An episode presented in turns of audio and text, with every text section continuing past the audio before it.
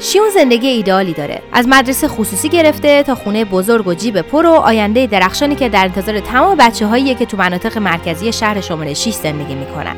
اما یه شب ناگهان پسر بچه همسن سال شیون سر از بالکن اتاقش در میاره.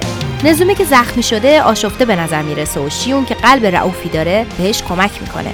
اما فردای اون شب همه چیز عوض میشه. شیون به جرم کمک به یک فراری محاکمه میشه و هم خودش و هم خانوادهش تنبیه میشن. حالا شیون بزرگ شده و زندگی کاملا متفاوتی داره. تا اینکه دوباره سر و کله نظامی پیدا میشه و این بار ماجرای بزرگی در حال اتفاقی که کل جامعه رو تو خطر میندازه. در قسمت بعدی پادکست از دوستی و عشق و نفرتی براتون میگیم که سرنوشت یک کشور رو عوض می‌کنه. معرفی و بررسی مانگای شهر شماره 6 قسمت هشتم فصل چهارم یوری بر رادیو